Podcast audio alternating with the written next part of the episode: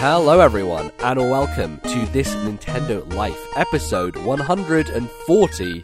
My name is NBZ, and I'm in various states of sickness. My throat is bad, my nose is bad. I've just worked six days in a row. It's been a rough time, but I now have three days off, which is nice. And Three I'm, I'm gonna days? chill. Very. Yeah, it's it's it's good. Uh, and I'm joined as always by Bally. How are you feeling, Bally? I'm feeling good. They even ate into your three days with these clocks going forward. They did. They fucking was like, "Hey, No. let's take away an hour from you on your weekend." What a nasty thing to do. So I to think do. clocks forward went clocks went forward a while ago in the in the states, and then we yeah, we do it a there's this weird sync thing, and the only reason that I used to know it happened was because I watched Kind of Funny Games daily every day, and usually it was like at the same time at like seven o'clock. And then all of a sudden it was at six o'clock, and I was like, "Wait, what's happened? Why is it like this?" It's because their times change different to our times. I don't understand how it works or why it works, but hey, it's the The- world. The, the European Parliament just voted for the EU to abolish um, clocks going forward and back. Really, Yeah. that's interesting. I mean, I I think there's still a long process to go before that becomes law, and we're obviously e- How, EU. how are we at a place where we can vote on what time it is? You know, like I mean, I guess that t- time is an invented concept by humans Yeah. anyway, but also like it's very weird to be like, I don't know, let's just change the way that hours work I, in a I day. I agree with Bombcast when they were talking about swapping time to metric, and then everyone in the world, Uh-huh. there's no yeah, let's let's do Swatch internet time where it's all beats and everyone Beats, has exactly. the same same amount. It's such a Yeah. I don't really understand how that works at all, but anyway. Um, hey, we're here to talk about things that aren't um, time zones and international nonsense. We're talking about video games, uh, video games on Nintendo, video games on other places, lots of video games and video game things. Um, Bally, what are we going to be talking about Well, today? For this episode, we're going to be talking about the games that we have been playing in the first segment. Our second segment is going to have some emails, and then our third segment, we got a bit of a, catch up just on the Nindie showcase that was a little while ago, um, and some rumors floating around that we're going to talk about as well. Yeah, absolutely. Uh, so let's kick things off with video games you've been playing. Bally, what you've been uh, busting into recently? Well, we were just talking about beats. I yes, have lots been of beats. big on the beats. Uh, I've been playing Beat Saber uh, with my PlayStation VR. Uh, this game came out last year, and there's not a whole lot to say about Beat Saber. Like, it's just an incredible game. Uh, for those who don't know, it's essentially Guitar Hero, but instead of notes coming towards you, it's blocks that you are slashing with virtual lightsabers. And It's a rhythm game, you know. It's, It's like a, it's a it's a um, track-based rhythm game where notes are rolling towards you on a highway and you need to knock them down essentially. Right. And you got to slash them in a specific angle because it's all to do with the the direction the arrow on each block is pointing. There are some blocks where you can slash them any direction you like, and that feels great. Uh, and it, the campaign in this game is like the weakest part. Um, it's a very weird. Oh, we need to turn this concept into a full game. Let's uh, stick in a campaign at last minute sort of feeling campaign, and it's not good in that sense. Where Yeah, I mean, I, I never really thought the Guitar Hero campaign was anything that special either. But Like, they is- had some unique stuff, like the Devil Went to Whatever was like the Right. last song, and you could only play that in like this uh, battle version of it and stuff like that. This is much worse than that. It's got Right. songs where it says you have to have at least five missed notes, and you're not allowed to have more than five, say, duff notes. So duff note is when you Oh. hit the note, but you hit it like mistimed In a wrong wrong direction or something, right? yeah. So it's like you have to have these min min, min maxes on all these like missed notes, duff notes. Um, you got to reach a certain score, and it co- combines some of them together. It's got it's got this strange one where you're not allowed to move your hands too much. It's all about the movement, minim, minimizing the movement, and it's like this is just it detracts from what is fun about Beat Saber, which is swinging your arms really fast in large arcs, and that's that's the most fun I've had with the game. And like, uh, I actually it took me a while to realize that you get more points for larger arcs, so you actually get more points for being more energetic when playing. And it's it's a very tiring game when you do it right. And on expert songs, of which I can I can play most of the songs on expert just about. Uh, and it's it's just such a satisfying feeling. The the the the idea of these virtual lightsabers that you, you're swinging in a virtual world. Um, they couldn't have done it better. And I, I know that when it was this game was revealed, it went pretty viral on the internet. With like people saying, "Whoa, virtual lightsabers! This looks incredible!" And you know, the the concept of what they're trying to go for is very simple, but it holds up incredibly well. And it's just another uh, game that I think if you have VR, it's a, a must buy. Personally, I'm not a huge fan of dance music and beat focused music. Right, I would yeah. have loved with so much beat stuff. I would love like more rock and more metal songs. Um, well, more I say any. There's not. Uh-huh, any. yeah. There's nothing other than dance music basically. See, but this is why you own a PC, and this is why you get like an Oculus, and then you can mod it, and then you can th- throw your own And that songs does sound there. pretty cool. Um, and I I would happily pick up some sort of rock pack if it ever made it to PS4, which I doubt it will. But it might do. You never know. That like a lot of these music, games thrive on their DLC rollouts because so much of the appeal of the game is like what songs you can play. So Mm. Yeah, no, I, I like what's what's there has grown on me, and it is actually kind of good music when you get your head around it if you're not into that style of music like I'm not. And it's even got the KDA song from um, League of Legends or whatever Uh-huh. it is that's a yeah, cool song, and that's cool that that game that song's in there. So it's like I said, definitely worth picking up if you got VR, and it's a great. V- it's one. It's in. It's probably my top VR game now that I own. When someone comes round and it's like, how does VR work, Bally? What does it feel like? I'm like you need to play Beat Saber, and right. Because it's one of those games that uh, doesn't require you to move around a whole lot. Like you, No. I I mean, in terms of your head, like you're facing in a similar Yes, direction. yes. Like you're not. There's no locomotion in terms of you as a as a player. You're Right. just kind of standing there and moving your arms. It's it basically is like it's kind of like a Just Dance game, but on drugs. You know, it's it's like the Wii motion control generation, but turned up to eleven and really hitting the peak of what that could have been. yeah. Um. So and like yeah. watching people do this at high speed, the crazy things this game makes you do with your arms is pretty pretty impressive. So Yeah, I highly highly recommend checking it out. I, I probably am not going to finish the campaign just because I need to like beat this song with getting less than five duff notes, and it's just Yeah. stupid. See, that stuff sounds like it yeah. should just be locked behind achievements and not really something that is the main thrust of the game. Yeah. You know? And and there's not a huge array of. So- I mean, there's certainly more songs I believe than when the very first version came out because I remember watching Giant Bomb play it, and that original version they were playing with definitely had fewer songs than this one. So sure. there's songs, and there's also DLC songs. It's just they're not the sort of songs I'm interested in, and there's a few in there that I I like. There's like a country sounding song and like a pirate sounding song that's quite fun, and they're the most rocky I'd say, even though there's not really any rock songs. But yeah, Nice. Great game. Um, I've also been playing another short game, another game that's hugely based around feel and um, very Style. one note and style. Uh, and that game is Ape Out, uh, which came out on the Switch and the PC, I believe, just um, a little while ago. Yeah. Um, how do you describe Ape Out? It's top down. You play as an ape. It's a very distinct. f- There's very few colors on the screen. Like like um, you're an ape running around trying to break out. Basically, you're breaking out of security facilities um, from from skyscrapers, from like ports, uh, and you're just an ape trying to get from point A to B.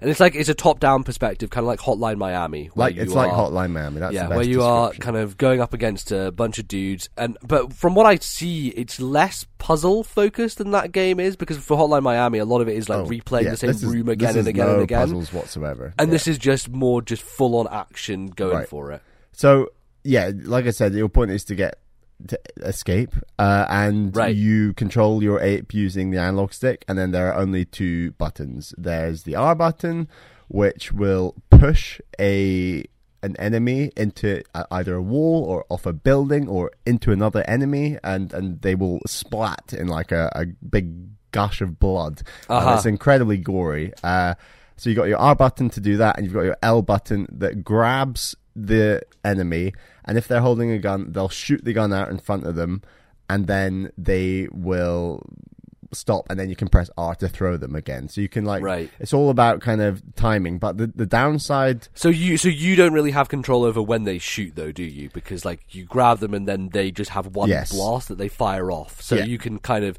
time it to be like, okay, I've grabbed this dude, I need to be fast enough to turn to another dude so that the shot that he fires takes him out as well. Exactly, and it all depends on the dude you picked up, whether what type of gun they're carrying. Because if it's a flamethrower, then they'll do a, Right. a big long gush of flame. But if it's just a regular shotgun, it'll be a spin, time, shoot, and then and you you get it's a, there's so much timing in the game, and the timing links to the music.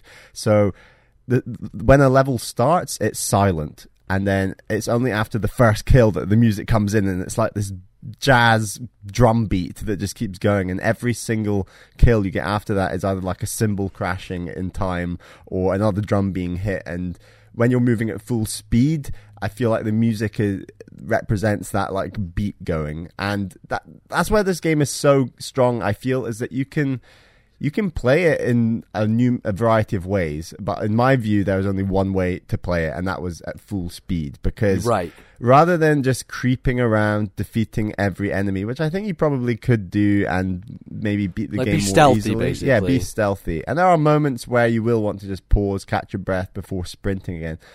But the process of sprinting while you're running at full speed you are very very invincible to attacks because you have you can get behind corners you can duck behind people you can basically grabbing people and getting them to shoot back completely ruins your momentum so i was trying to do it less often but you will always come into bottlenecks where you will have to get yourself out of that hole basically by t- grabbing the enemy, getting them to shoot.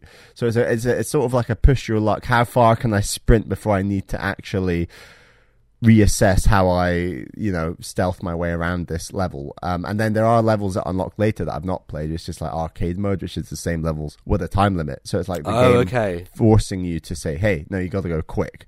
Um, so it's a the game's just got this impeccable fine balance between I've run into a room, there's an enemy facing me. Do I shove them? Do I run past them and duck away? Or do I grab hold of them, anticipating more enemies to try and get a shot back on them and kill the, the further enemies? Or if there's just two enemies, I can just grab one and shove it into the other enemy. And it's kind of that really fast paced thinking that you constantly need with this game. And the game does get pretty hard. Uh, I think you can probably slow everything down and make the game easier for yourself, but I just decided I wasn't ever going to do that. And I was very impatient to an extent. and Just, run your head at the wall. exactly it, you it's know, it, and the game was more fun as a result of doing that. I think that this game does one thing very well like it doesn't really reinvent the formula at all. No. there's like an epilogue mission that i've tried quite a few times. It's very hard that i've kind of given up on. I might get back to it but the, the game does one thing very very well. And it's, a- it's a fairly short game. There's four chapters. Uh, each chapter has two sides of like a disc.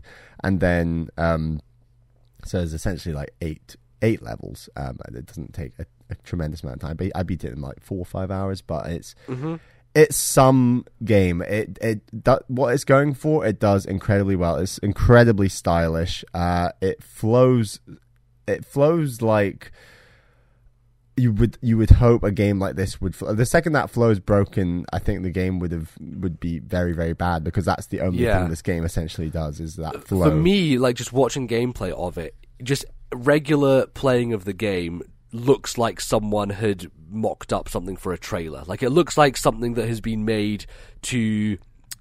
It, it's a game that looks good no matter kind of what you do, almost. Yeah. You know, um, it it feels like it's very built in that way to create moments where you're constantly uh, pinging between enemies and throwing them, and then you're doing this other thing, and it just feels so fast paced in that sense that any kind of gameplay you watch could be taken as you know uh, gameplay footage you'd use in a trailer almost. Yeah, definitely. And I would I would say like this game is maybe the surprise of the year so far. Um, I think Wow. it's. I, I mean, Apex Legends was a surprise. I guess. Yeah, yeah, yeah, sure. Th- this game is really, really enjoyable. I think it works fantastically on Switch. I'd highly recommend anyone who's got a Switch just play this at, at some point. It, I'm sure it'll be on sale later in the year, maybe or next Yeah, year. But probably like, will be.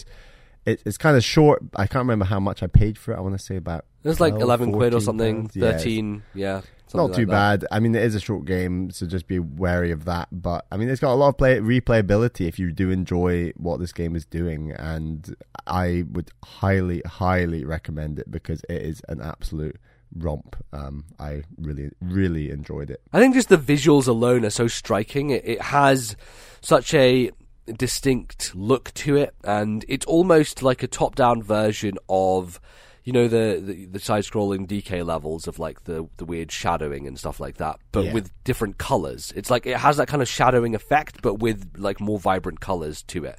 Um, uh, and it, it's. I should that way. also say, without spoiling anything, there is a very fun victory lap at the end. Okay. that is- okay, It's good fun to get. It's worth getting Cool. to. It's cool. Yeah, I like it.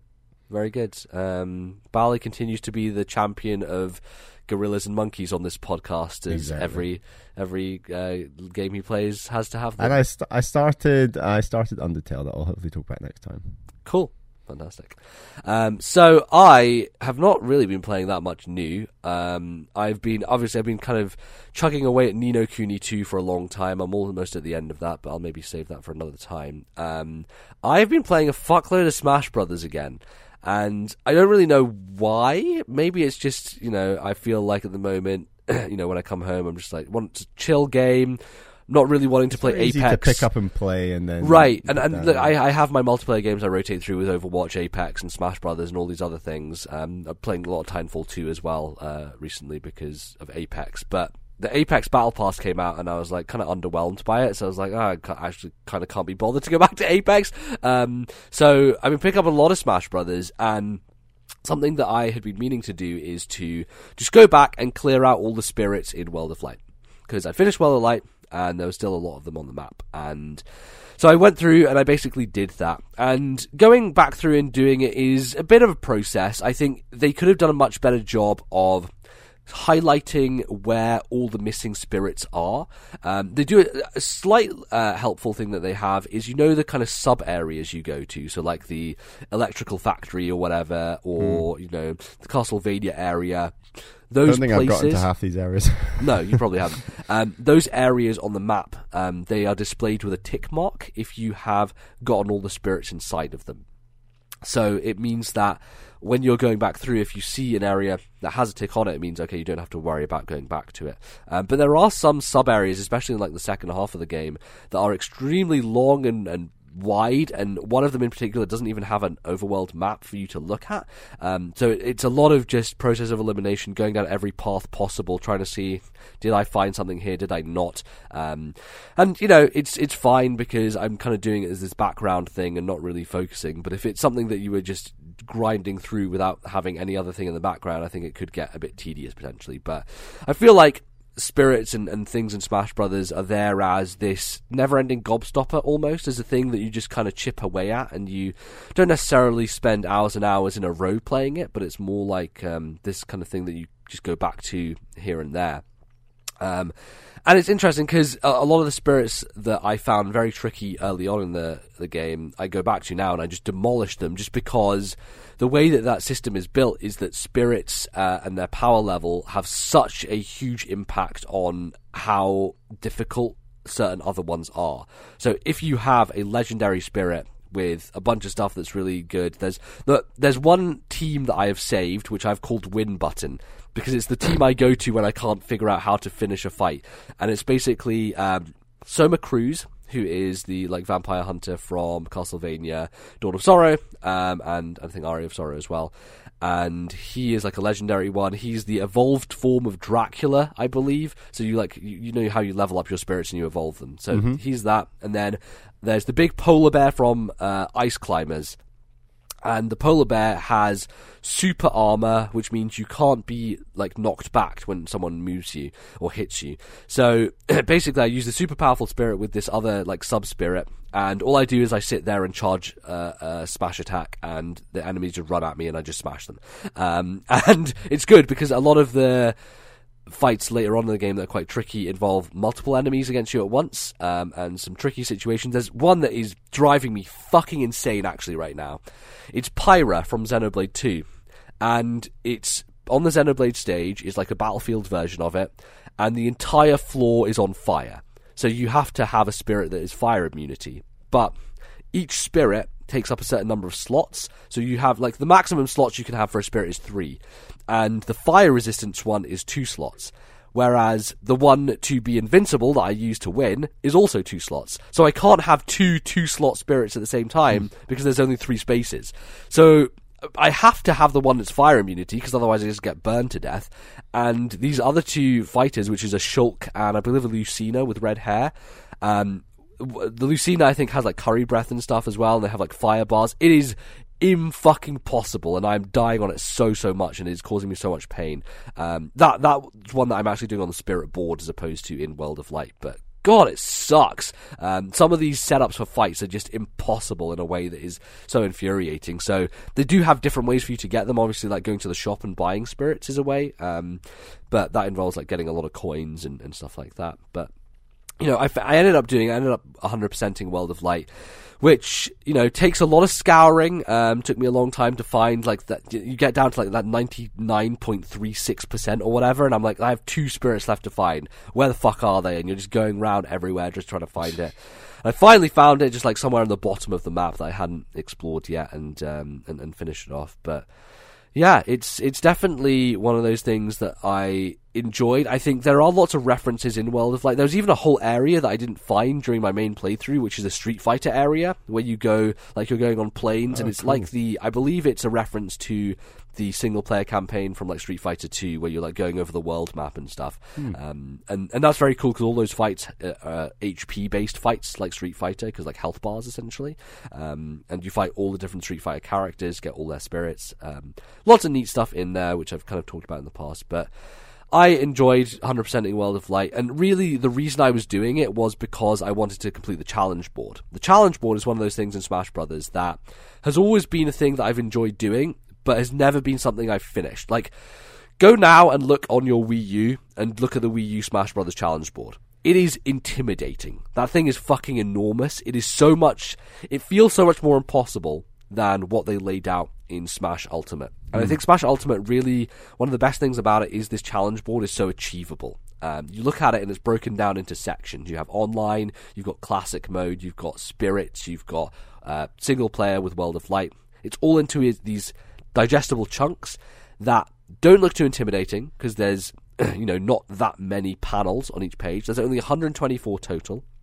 And so it really is a case of they're pretty generous as well with like hammers and stuff. So to destroy ones that you're having trouble with. Um, so that's really good. And and the thing about it that I really enjoy is figuring out ways to cheat the systems. So, for example, a lot of the trickier challenges that you're not even able to use the hammer on are against level 9 CPUs with certain conditions, and you have to do this and this. So it's like beat a level 9 CPU by two points within three minutes, whatever. And that can be tricky for a lot of people. I feel like I could do it if I really pushed through. But I looked online and there was this dude in the comment. There's like this video who had a suggestion of how to do it, and the video suggestion was really stupid. It was like, um, have a me character, make them the brawler type, give them like the screw attack thing, and like bust them off the top of the stage. And it looked like something that was a bit tricky to pull off, and I wasn't too fond of doing that. So I looked at the comments, and someone in the comments was like, "Hey, like." These challenges, they don't say anything about items. So what I did was I just got Gust Bellows and then I put Little Mac on the stage as the level 9 CPU and I just Gust Bellowed Little Mac off the side of Final Destination. And I'm like, oh shit, that's a great fucking idea. So all these level 9 CPU fights that I was finding a bit tricky, I just dumped in some Gust Bellows and just blew Little Mac off the side of the stage, and it's really good. It's like I love good. that idea of completing the challenge board in a way that is more creative, um, and because it is a bit more open ended, like they're not rigidly sticking to like this item set. Like no, it doesn't say no items or anything. So yeah, it's great. I I had a, lot of fun doing that and kind of cheesing my way through. Um, and there were some that are, are a bit annoying. The one that is like Incineroar doing forty percent damage in one hit. Um, it's based around his counter because I think like the more that he builds up with his counter, he gets a huge amount of damage when he does finally pull it off. Um, and I couldn't really get it to work, so I used the hammer on that one. Um, there are a bunch of ones, and, and some of the trickier ones are like finish the final fight of World of Light without dying. Um, but the good thing is, is that you can just play it on easy if you want to. So I just switched it to easy, uh, and and I still got the achievement. And it's also nice being able to like do two in one. So one of the other challenges is to be Ganondorf and clear the first stage of the final battle without dying. So I basically played through as Ganondorf through the whole thing, didn't die once, finished it in one shot, and I got both of the challenges unlocked at the same time. Which is good. I like that they allow that, and if you are smart about it and you have read through the challenge board and you can think, hmm, I can kind of do this at the same time. I did it similarly with one of the games and more challenges for, um, you know, Century Smash, uh, where it's like clear as Wolf clear Century Smash within five minutes, and then there was another one that was clearing Century Smash um, on the Great Plateau Tower within five minutes. So what I did was like, I'm going to be Wolf on the Great Plateau Tower, and boom, I only have to do it once, and I get both of the challenges unlocked. Uh, so, yeah, I think that's a, really cool thing. And overall, I've just enjoyed doing the challenges and, and seeing the um, kind of the panels burst because they all have like really cool pictures on them that are situations that are similar to the stuff that you would see like at the end of um, you know classic mode and stuff like that. I I, I really enjoy that Sakurai like setting up these situations in Smash Brothers with the in-game engine um, because there's so much expressivity in it and that you can make lots of goofy things happen. He does it with trailers all the time, just setting up these really funny situations um, with nothing more than the game itself. Um, and that's the flexibility of Smash Brothers; it just kind of lets you do that. So. So yeah, I've had a great time. I finished the challenge board, so I've got every single panel unlocked, uh, which is awesome. It's the first time I've ever done that in a Smash Brothers game. Um, I've obviously have 100%ed World of Light now, um, and I have I've got about 20 classic modes left to go. Um, and classic mode in this game is great because it only takes like six to seven minutes to go through a classic mode. It's so much faster than previous games, so it doesn't feel intimidating when you look at the roster of like 70 plus characters, and it's like, man, am I going to be able to do all this? And really, if you just take your time with it and, and do it over, you know, have a long and just jump in there in an evening and be like, okay, I'm going to do classic mode before bed, it's very achievable. Um, and at the moment, I have a thousand spirits. I need 200 or so more, maybe 300. Um, and, and yeah, I'm just enjoying just going through and just collecting them. And eventually, I'll be at the end of it. We've got all this Um, DLC to come. Exactly, and that's the exciting thing, right? Is because I'm playing this a lot now. There's DLC coming with all the new characters, so I'm going to be able to go through classic mode as Joker and stuff like that. But also, hopefully, some more spirits are added, and then also they'll add a bunch of stuff like new modes that they've been teasing. So you know, if home run contest comes along again, then I've got another thing to do and another thing to chase. That's the thing with Smash Brothers. Is like for me, Smash Brothers as a video game is it just feels perfect. It feels amazing. I love playing it. I just love you know playing Smash Brothers. So even if I think that there are problems with Ultimate and that you know spirits are not as good as trophies and you know there's only really classic mode and spirits and stuff. I've enjoyed doing all that stuff. I still enjoy going through it and just ticking things off a list. Um, and and yeah, it's it's just one of those games that I'm always going to come back to and, and, and play. So and obviously it's endless online as well, which I think the online in this game is much much better than it's ever been in the past. I've really enjoyed playing against random people online, um, and I will continue to do that. And obviously, you know, we play against each other all, all the time as well. So so yeah, just a bit of a love-in with Smash Brothers at the moment. It's such an easy game to just pick up and play, and I'm I'm happy that I'm like just really digging in and just getting everything, and like I'm being a Pokemon master about it. I'm going to catch them all. I'm going to finish everything in the Smash Brothers, Okay. just because I want to, you know, just because it's fun. So And I'm I will get back to World of Light. I think. I think it just You it's gonna take it's gonna take all these DLC characters to get me back into it. potentially, yeah.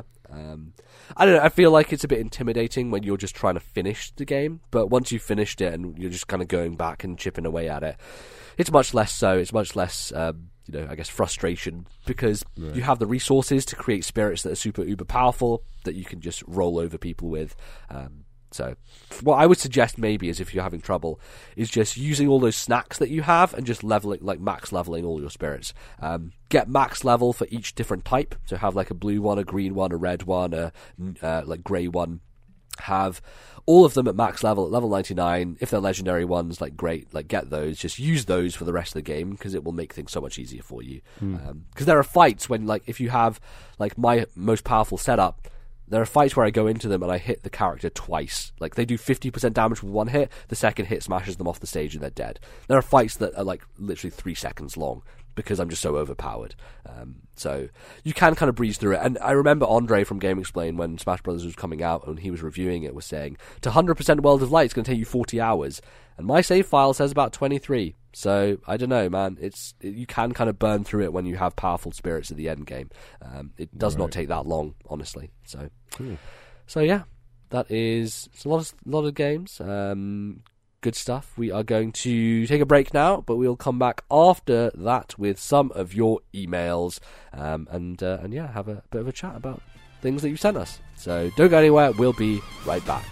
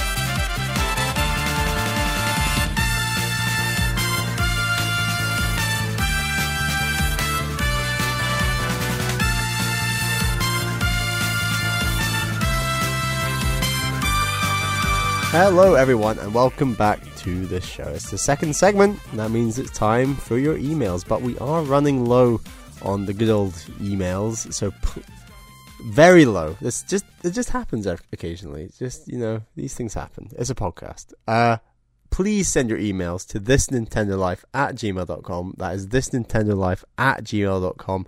Or post a comment, a question in our Discord server. We've got a little emails thread in there. Uh, the Discord community's been growing a little bit recently. It's we're up to about ninety people in there, so it's a good old good old community. Come and have a chat, drop a question. Uh, you'd be more than welcome. So yeah, go for either of those. Our first question this week is from James, who's from Vancouver in Canada. Hey guys, my question pertains to both of your personal lives and how gaming fits into the balance. I'm 26 years old, work full time, and love devoting time to, time to spend with my girlfriend and friends. Somehow, since Octopath has been out, uh, this is quite an old email. I've already put nearly 25 hours in alongside spending uh, alongside spending some time in other games as well. Video games always have been my number one hobby, but I'm just wondering how you both fit gaming into your life balance alongside other demands. I seem to have found a balance that works for me, but curious to see how you guys meet uh, might do it differently. Keep on keeping on, James.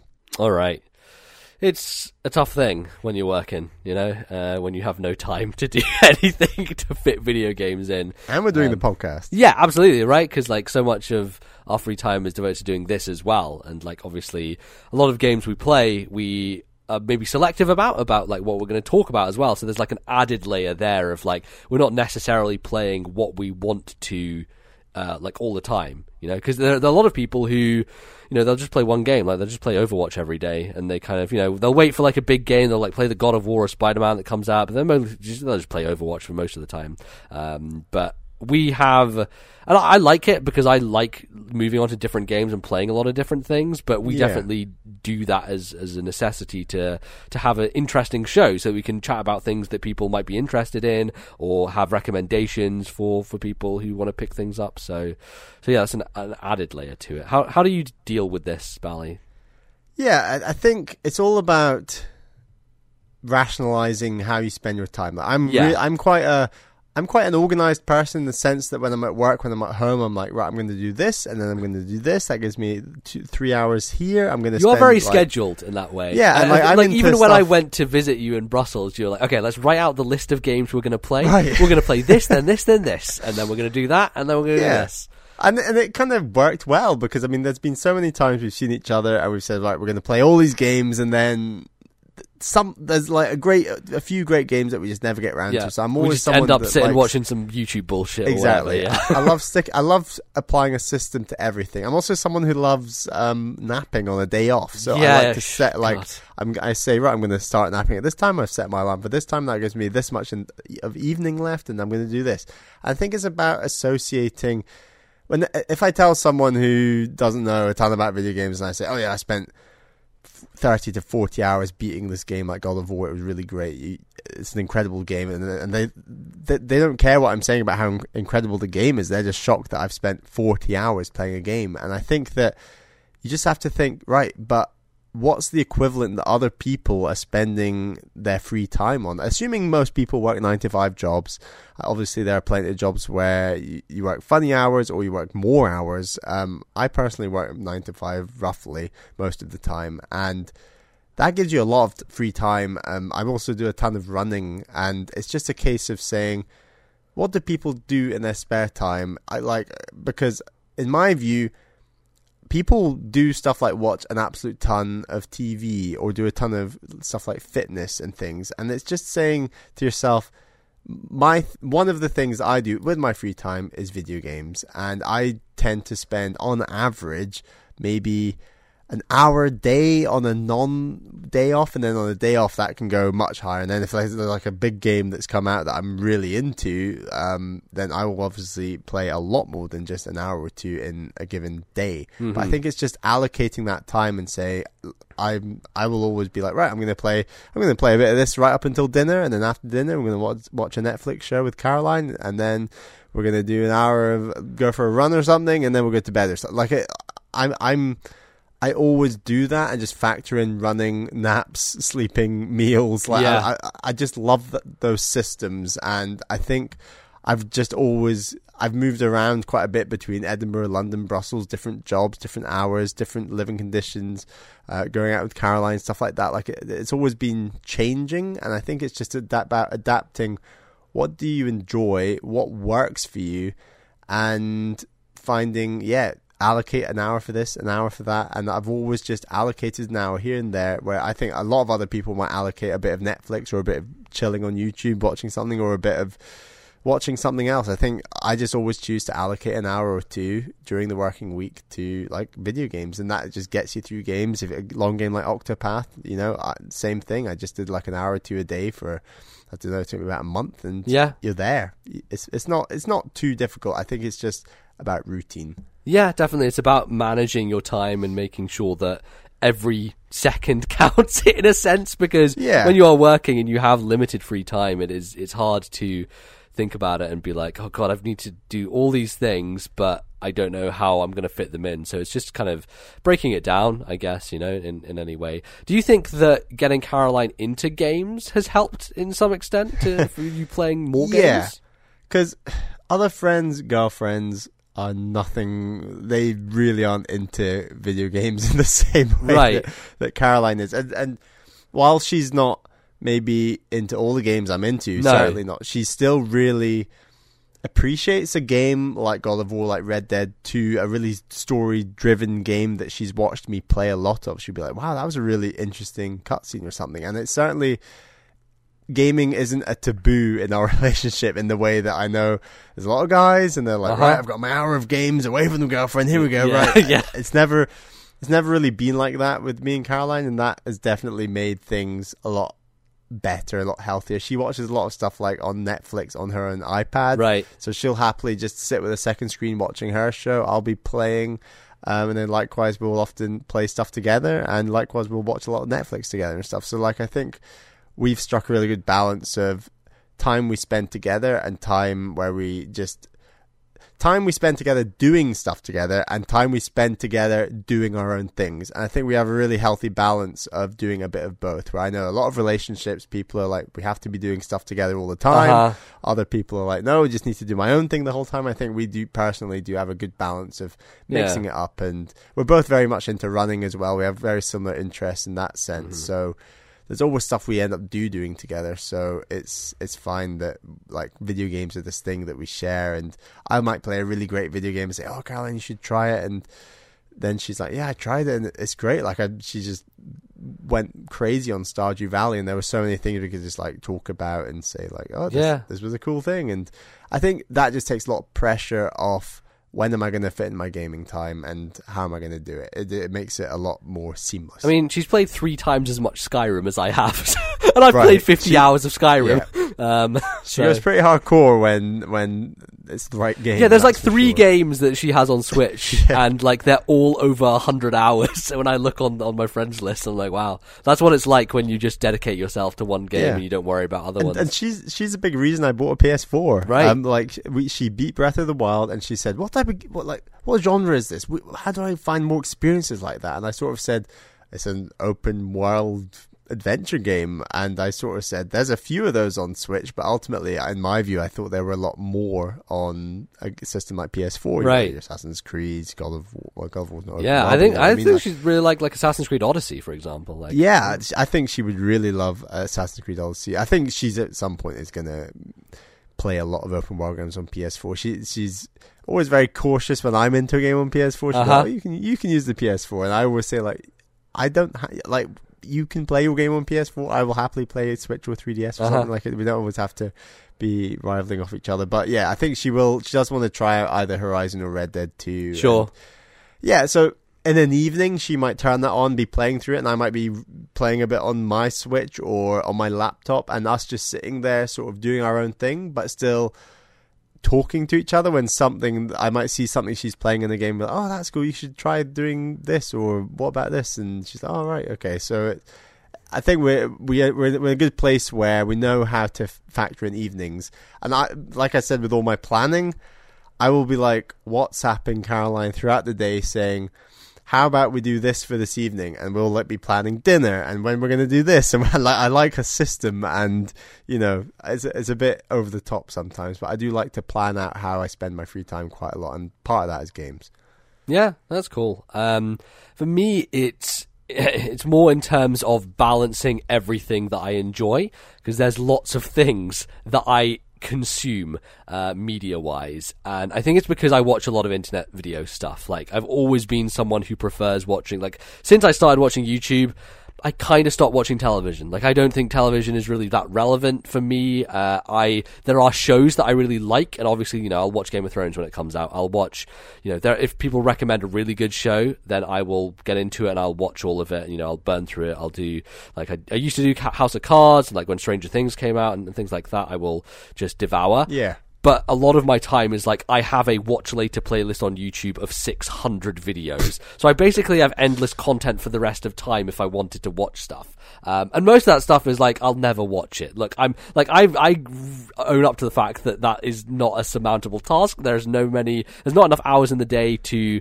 possibly get through that stuff. But I, I gave up on my YouTube watch list years ago. Yes, it was no. quite a liberating. yeah, I imagine and it I is. just dip in when I feel like it. To I've got I've like there's only about three or four YouTubers, maybe if that, that I actually now watch consistently. That's Sure. definitely something that has reduced a lot in my my viewing time. Right. Um, and I think it's because I well, there are certain like I follow a lot of groups. So like it, because I like Easy Allies and Kind of Funny and Giant Bomb, and I I want to hear their takes on everything. So like I listen to Kind of Funny Games Daily every day. Every day, it's an hour show. Every day, I usually have it in my car on the way to work, um, so that helps. Um, but also, like in the evening, my uh, a lot of routine that I have sometimes is I will put on a YouTube video on my second monitor and I will play a game on my main computer monitor, um, whether that be playing Apex Legends or Overwatch or whatever. It's and I think this is why I play a lot more online games these days in my free time is because they pair so well with other media. So videos on YouTube that I don't need to necessarily watch, but I can just listen, um, or just podcasts generally. For me, I've always been a multitasker, and I don't necessarily like just doing one thing. I don't just want to play a video game. I want to listen to a podcast at the same time. I want to like I don't know do some other thing at the same time. Like it's it's a bad thing in a lot of senses because you know, I'll be watching a YouTube video and I'll just pick up my guitar and start like playing, and I'm like, well, this doesn't work. I can't like play my guitar and watch a YouTube video at the same time because this is all out of sync and it doesn't. You know, if I'm not focusing on something in particular, it's not. Um, you know, it's not going to be uh, a good thing. So, so for me, it is definitely when it comes to those type of things, you know, figuring out what games I'm going to play, do I need to dedicate my entire attention span to this? If not, then, you know, I'm going to have something else going on at the same time. Um, And that, I think both of us have gotten into the habit of increasing the speed at which we watch things. So, Yes. I listen to podcasts on 1.5 times speed most of the time. I know you've gone up to like two at this point. I've gone up to Um, two, but in reality, it's actually about 1.5 to 1.75. It just says it's two On your app, reason. right. Yeah, Yeah, on my yeah, app. Yeah, okay. and it, it sounds smooth. Like Right. I've, I've gotten completely used. The only time I don't listen on double speed is when I'm trying to get to sleep at night. yes, That's. That- yeah, like, no, no, I agree. And also, waking up in the morning, it can be just a bit weird when you wake up and it's suddenly at 1.5 times speed, and your brain is just not awake yet, so it just can't keep up with it. Um, so yeah, generally when I go to sleep and wake up, it's it's it's changing it about. Um, but for me, it is even with video. So like, I'm watching Giant Bomb play through Mass Effect 2.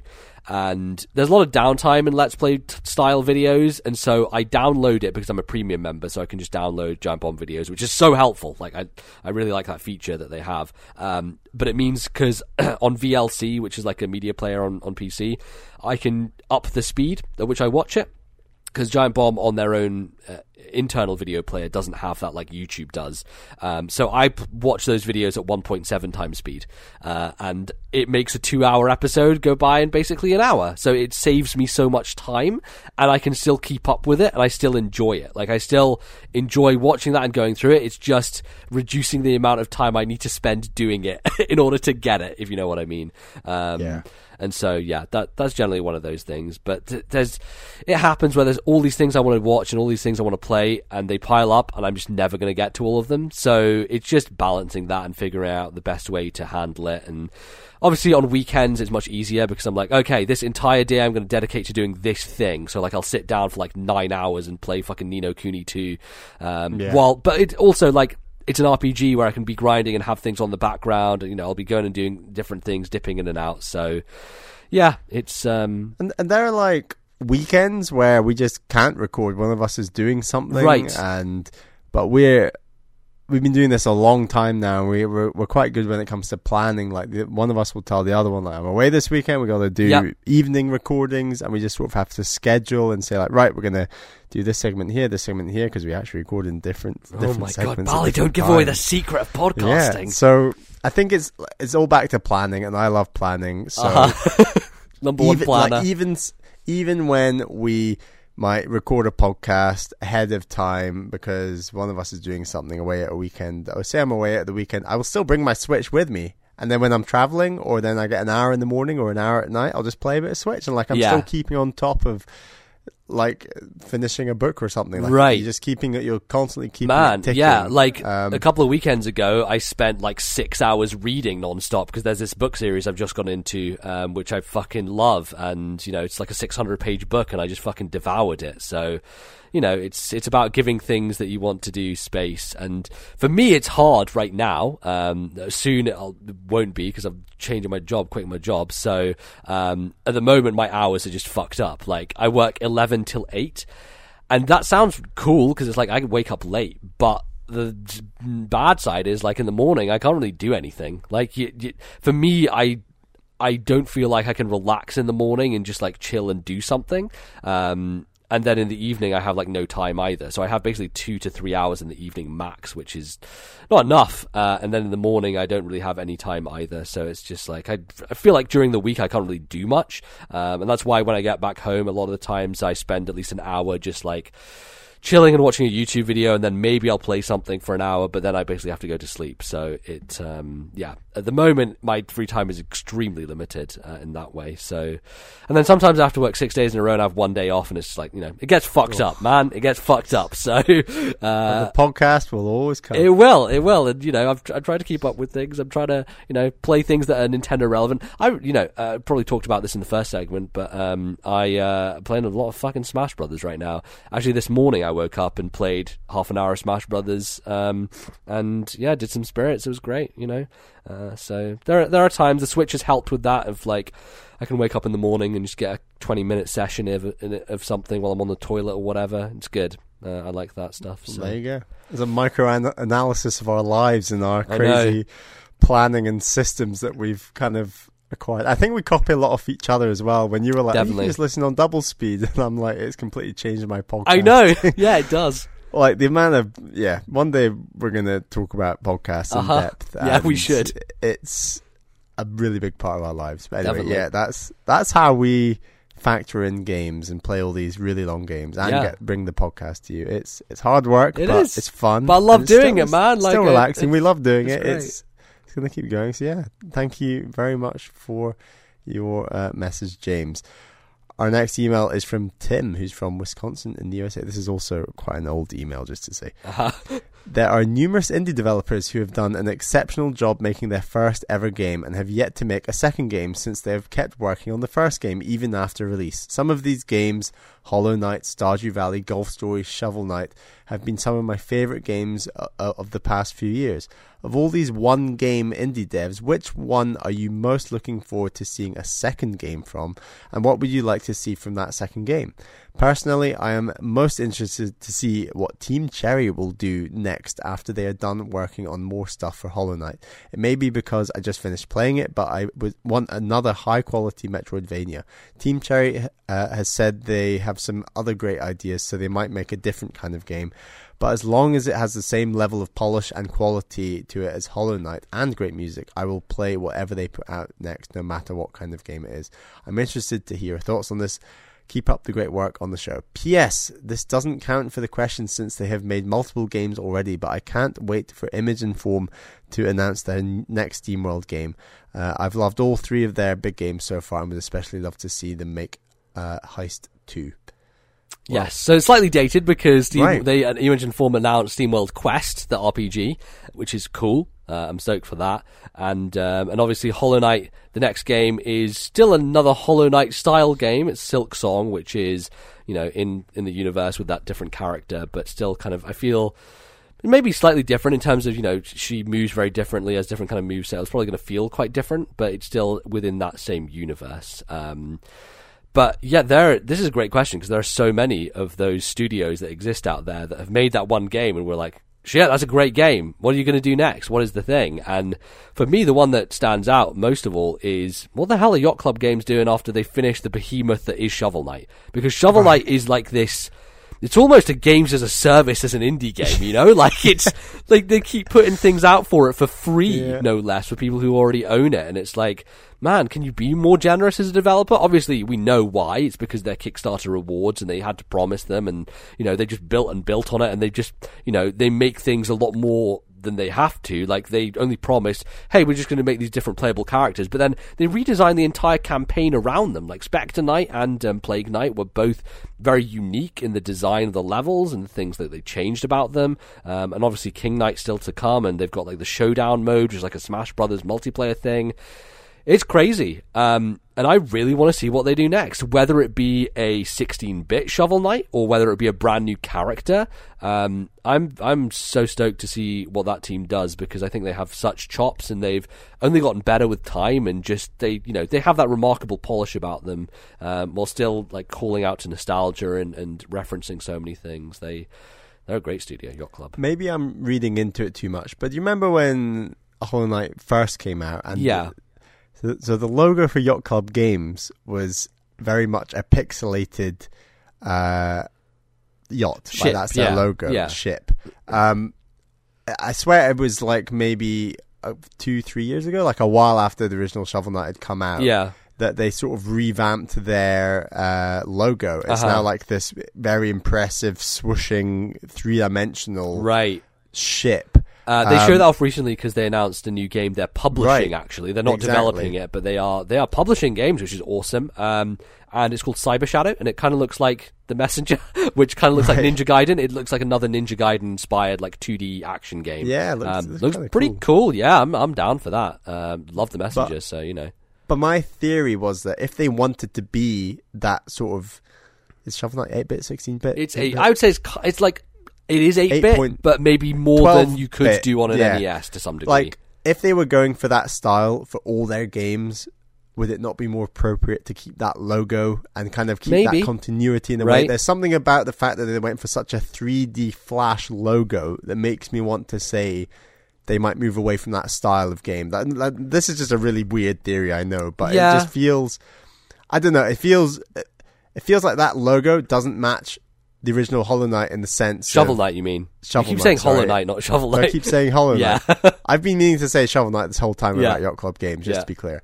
Um, it feels a little bit detached from that original logo they had for Shovel Knight, and I don't know. It's just a stupid theory. Yeah, I'm, well, I don't know how I feel about them doing a 3D game because to me, when I look at studios who have tried to do 3D games in like the N64 style, I look at things like Yooka-Laylee and Hat in Time, and like people like a Hat in Time, Yooka-Laylee less so, but I look at those games and they feel so much less polished to me. Like, and I think that's one of the things I pride about Yacht Club is how polished their games are.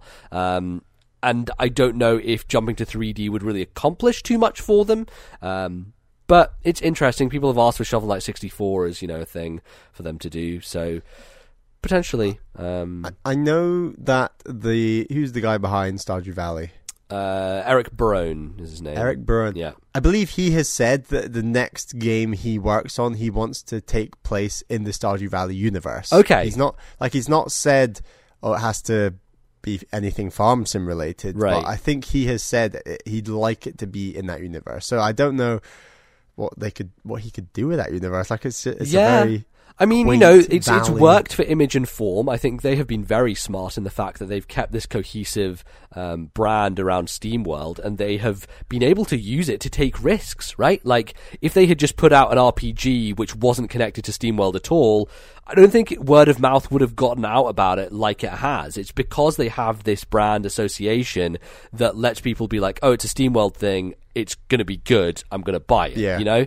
um, it's very cle it's a clever way to be risky with the types of games that you are making, um, while still having the confidence that people are going to invest in them. You know, um, I know that you've stopped listening to Nintendo Voice Chat MBZ. I pop in every now and again, like because they put it on YouTube. So like I, I sometimes pop in in the background while I'm playing something. Um, I yeah, highly recommend popping in on the most recent episode where there's I've forgotten his name now. He's Brian Swedish. from Sigurgeirsson. Brian. He's the Brian from Image yeah. and Form. Uh, Brian, I first heard of years ago when Daan Koopman from he does stuff at Nintendo World Report. Daan does a lot of Yeah. um, you know European games coverage. Uh, he did an interview with Brian before anyone knew who he was, or before anyone knew who Image and Form was. Before the first SteamWorld Dig came out on 3DS, Oh, wow. um, and it was a really good interview. And I was like, this is this sounds like a cool game. well, he sits in on the entire show of Nintendo Voice Chat. yeah, I, did- I did hear that episode. Yeah, and it's it's a really good rep- episode. I'd highly recommend others checking it out. Um, I really, really want to know. I've forgotten the team behind Golf Story. Uh, Sidebar. Games. Sidebar, sidebar games, Yeah. of course. The Aussies. Um, I sounds really simple. I just want them to do that exact same game, but for tennis. I just yeah, want it so bad. I made that joke in that video I made about Golf Story, um, where I was like, I hope they serve us an ace next time. you know, like make a tennis game. It's, Yeah, it's the right thing because to do. I, I absolutely loved Mario um, Tennis on the Game Boy Color. Like that whole RPG campaign was fantastic, Yeah. and I just you can do all those sort of RPG boosting mechanics when you where you boost like your smash or your serve or your back your backhand, your forehand, the topspin, the slice. You can boost all these shots, make your character slower um, and more powerful, or quicker and less powerful. Do the tricky shots. Mhm. There's so much room for maneuver and then you like you face all these different characters and they each character you faces face has like this crazy shot of their own and Right. Stick in all that quirky writing that they stuck in for Yeah, Golf man, Story Golf Story. That's one of the underrated aspects of Golf Story. It's a really funny game, very well written, like very really, good really and like cool. stick tennis courts in all sorts of weird places Right. uh, like they did with the courses in Golf Story and that, that world that they created I think there's so much scope for that it and sounds you can really do so many like mini game things as well, like they did. Yeah. You know, potential is wild for that. I may have said this before, but it's so perfect. Make cricket story for God's sake. They're Aussies. Like, come on. I'm or begging rugby you. Make story there's never enough rugby games no, yeah, and, and that's the thing. Like cricket, great fucking game, never represented well in video games. You know, Ashes cricket on the Wii we played. that was a great time. Um, that was not I think they could do time. so much with cricket. I would love to see a cricket story. It just makes sense for me. But the thing is, like marketability wise, tennis is obviously a much bigger, more well known game worldwide and everything. And, and they but- must already know whether they're going to attempt another sport or go in a different direction. It- Right, or if they're even gonna do that again, if they just go in a different direction, they make a fucking 2D strategy game. Like who knows? Well, exactly. Like do. they must already know the answer to that question. Obviously, even if they don't want to. They actually, I think I saw the other day they're putting a call out on Twitter to hire some people. So that seems like a cool thing that they're probably you know ramping up development on on new stuff. Um, uh, my two, well, one of them, you know, it's not actually a debut game, but obviously. Whatever comes out from Matt Makes Games next after Celeste, I am straight on. You know, like, well, they made Towerfall, which is like, Yeah. it's a multiplayer game, um, but in terms of single player games, like Celeste is one of the best games I've ever played. So fucking anything that Yep.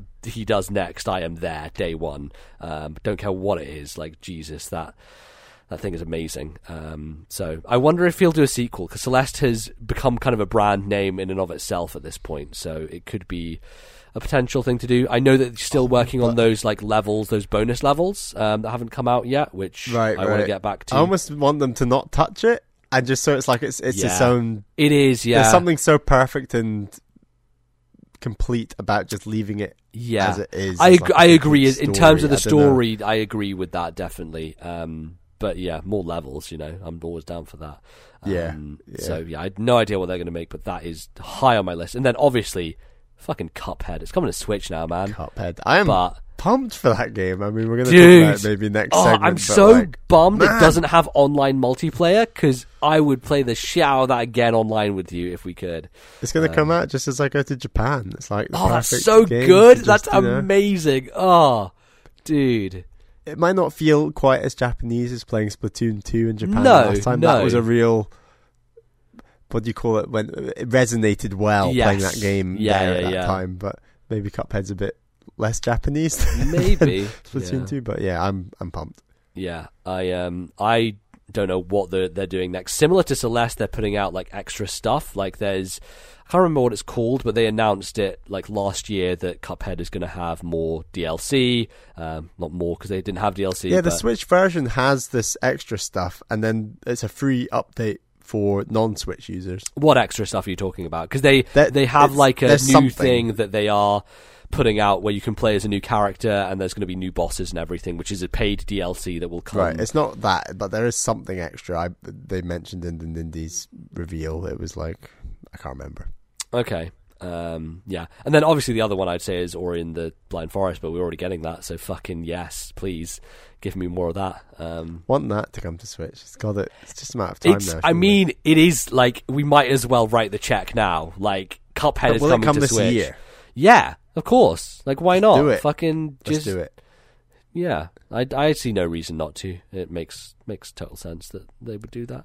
Um, yeah, I think those are the obvious ones. I'm trying to think if there are any others potentially. Um, you know, like um, you know, uh, what do you call them? I can't remember the name of the studio. Uh, Limbo and Inside.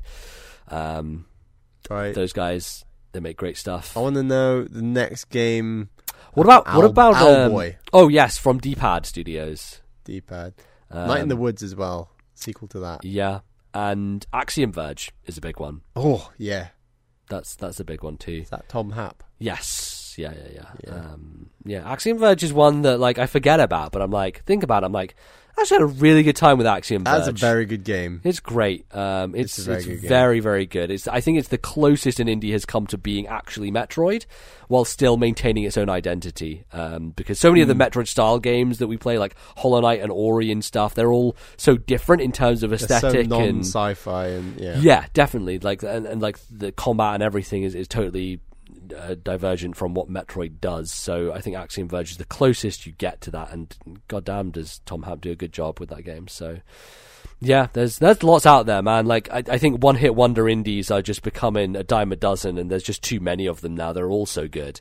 Um, that's why we love playing them. So yeah. That's why Nintendo are doing having so much focus on I know. indies. Yeah. And, I mean, I guess that's what we're going to wrap up this segment and say that we're going to talk about the Nindies Exactly. Yeah. No. Good segue. a week and a half ago or so from the time recording. Um, so yeah, as I said before at the top of the segment, send in your emails to thisnintendolife at gmail.com. That is thisnintendolife at gmail.com or drop us a question in our Discord thread.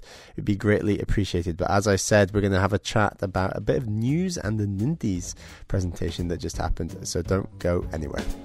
I'm Mr. King Dice. I'm the gamest in the land. I never play nice. I'm the devil's right hand man. I can't let you pass, cause you ain't done everything. Bring me those contracts, come on, bring 'em to the king. If you haven't finished your class, haven't worked assiduously, no, I cannot let you pass. Don't you mess with me. Don't mess with King Guy. Don't mess with me. Don't mess with King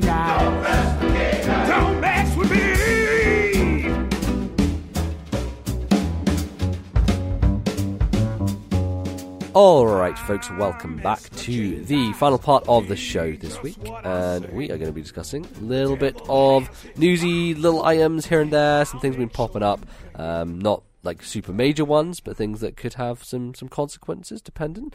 Uh, so we're going to talk about the Nindies Direct that happened. Not really, I think they call it a spotlight presentation or a, a spring showcase is what they call it actually. Um, and because it is around the time of GDC usually Nintendo they have a mixer at GDC where they show off a bunch of indie games, and so they kind of pair it with a direct and have done for the past few years. So you know, I guess it's one of those things that's kind of more predictable in terms of Nintendo presentations and things happening.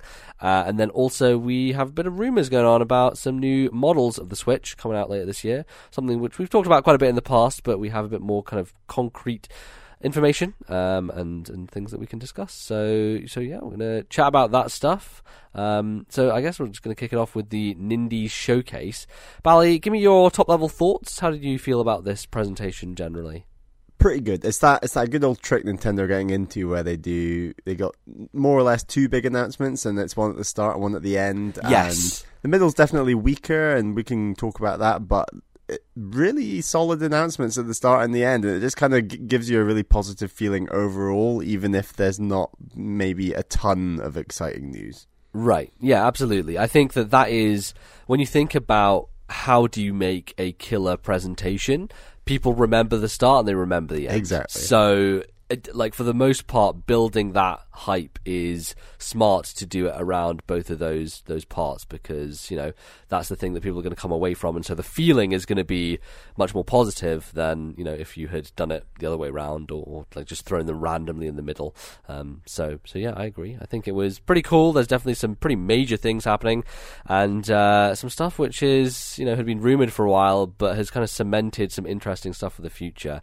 Um, so. I don't know where you want to start with this. If we want to start with the big stuff or go through the smaller stuff first. What, what do you think, Bally? Save save the best till last, like like Okay. a, like a tr- in true direct fashion. Sure. Okay. Uh, so the few um, interesting games that popped up. Is there any that you want to pick out first of all that, that kind of spoke to you, Bally? Uh, I mean, a lot of them didn't speak to me, and like I'm always Yeah. looking for that game that's like Golf Story. Where you, you just see Right. it and you're like, I, I need that. I want to play that. And none, none of these were on that level, but certainly something like Red Lantern actually really. uh, Maybe not didn't appeal to me, but I was very Right. interested in it and like that style. And we, we were just mentioning off mic. It's kind of kind of looks a bit Firewatchy, like Right. it's a. And it's read, like here's your first person narrative game that is probably not going to involve many game mechanics, but it's going to tell a story and it's going to be Yeah. interesting and you know have some probably you know some sort of message and stuff like that. And you know we've seen a lot of that stuff in recent years, especially from like Gone Home and Tacoma, um, obviously Firewatch, but you know other games like What Remains of Edith Finch, um, you know stuff like that is is very very in keeping with this kind of line of, of, of games that we've had recently. So yeah, it's, it seems interesting. I, I I'd not heard of this thing before. The Iditarod. You heard of that before? I haven't heard of it, no, but it was a big um, focus of, the, of the, this Yeah. announcement. Yeah, Right, because you're like a musher basically with A like musher. dogs who like Yes. mush across the Arctic plains or whatever Yeah. it is. And then they Um, like get killed and stuff, and it's like Yeah, a lot of them die, Wow, we got. Oh yeah, it's. Seems kind of grim, but there's something very fascinating about it, and I, and I, I think I can't remember whether they said it at the time or I read something after. But there's something rogue-like about it, which maybe Yeah, makes me that feel a little yeah. bit like, oh, I don't know if I like that- that idea of that, but I agree. Turns me off a little bit too. Um, but uh, Ashley Burch is in it. She's voice acting, which she's been doing great work recently. So you know, good stuff. who does there. she play? Um, the main character, I think. In this. No, I mean like Oh, she's she's uh, she's? Aloy from Horizon Aloy, Zero of Dawn. course, right. Yeah, um, Nice. she is Chloe in Life is Strange. Nice. Um, she's a lot of different things. Uh, she was in Borderlands, Tiny Tina. I've known uh, Ashley Burch for a long time because she used to do a web series called Hey Ash, What You Playing, which Oh, is yeah, one of the that. funniest Yeah. things on YouTube. It's such a good series. Uh, it's it's very very good. Um, but yeah, she's uh, doing very well at the moment. She was also on Critical Role uh, this Oh, uh, right. campaign. Um, yeah, you know, got to get my Critical Role mention in once every podcast or whatever. um, yeah, so Red Lantern, it didn't appeal to me personally. I'm, I've never been super into that type of game, but you know, it, it looks interesting. The one thing that worries me about these types of games on Switch is they tend to not run very well. Um, You know, it's when when it comes to indie games with a larger scope, with trying to make something that's kind of fully 3D. Most of the time, they have like frame rate issues and stuff like that. So I'm a little worried about it on that front. But that's Um, often because it's designed for something else and then brought to right. Switch. I'm hoping and I don't that, I don't know if that's the case here. Or Yeah, I'm hoping is- it might not be just because it is such a big focus of like Nindies and the first announcement of the game. Maybe it's been designed for a Switch, or maybe the promotion is just through Switch and it's designed Ma- for something yeah. else first. I, I think it probably will be on the other platforms, but you know they you know they're getting the spotlight here, so why wouldn't you take it? Uh, seems good. Um, for me, the one that stood out the most is Katana Zero, uh, which is a game I've actually been having my eye on for about four or five years, uh, and I first saw it uh, a kind of funny stream at GDC. it looked about- very you. Yes, it, it, it does look very me. Um, it is like this pixel art game where you're a ninja and it seems like it controls it impeccably well. Like you're deflecting bullets, you're going through like all these different levels. Um, just great pixel art, looks fantastic. And so ki kind of funny did a GDC stream uh, four years ago where they brought in a bunch of indie developers to show off their games. One of them was Owlboy actually, um, and, and one of them was Katana Zero. And I remember it from that. Uh, and it was funny because I was listening to Kind of Funny's podcast recently, and they were talking about it like, "Oh yeah, this seems cool" and stuff like that. And they had forgotten that they'd even seen it before, and then they brought it up on another episode that they had forgotten the fact that they'd actually seen them uh, and they'd like had it on their own live stream. Because I was thinking when they were talking about it, I was like, "Guys, you literally, I know about this game because of you." It's very They weird. cover a lot. It's- They it's do, they do for sure. hard to keep up. Um, but yeah, I this is one that I'm like pretty excited about, and it's coming out pretty soon. I think it's um, end of April, middle of April. Um, 18th so of April. It says here. Eighteenth, yeah. Um, so I'm probably gonna pick this up when it comes out, depending on how, how well it does. Um, but yeah, definitely up my alley. Most up my alley game on this uh, direct uh, or Nice. presentation for sure. Definitely very very cool. Um, one do you want to jump to? Uh, I don't know. There wasn't really anything else. Okay. Um, well, we can kind of just chat over them a bit then. Uh, it was interesting. Stranger Things 3, the game, that was one that popped up, and I was like, ah, yes, they did announce this recently, but I hadn't paid too much attention to it. And it seems pretty cool because it's not like your typical licensed game. This feels like more of a love letter to the Super Nintendo and like kind of classic brawl and beat 'em up style games. Hmm. Uh, bit of more of a weird isometric perspective as opposed to like a 2D side scroller, but seems like it's had a lot of love and care put into it, which you don't really say about a lot of you know licensed games these days. Um, so so that was curious, and obviously we're both big fans of Stranger Things. We're, It like, comes out on the same day as season three. Yeah, yeah, it does. Um, and I wonder if it like ties in at all with the plot or anything. Um, seems like you can play as like most of the characters from the game, which is pretty cool. And they all have their own like moves uh, and things like that. It, it seems like it's pretty well built. That's that's pretty neat. Um, Sorry, one other one that was quite interesting. That I think Okay. you also found interesting is uh, Creature in the Well. It's Yes, like the yeah. pinball style. They've described Right. it as pinball inspired hack and slash dungeon crawler. Right, absolutely, Um, and which- and I don't really know how it plays because it was Yeah, it, it was pretty clear. No, it was pretty fast paced in the trailer, and it seemed like there were a lot of things flying around the screen, and you know, lots of explosions happening, and um, you know, having to control a bunch of things going at once, like a bunch of pinballs almost. Um, very unique idea. You know, we've had pinball games doing a weird twist before with Yoku's Island Express on, on Switch last year that was like Metroidvania where you're playing as a pinball essentially. But this is like an action game where you are like inside a pinball table almost, um, like slicing at parts of the table.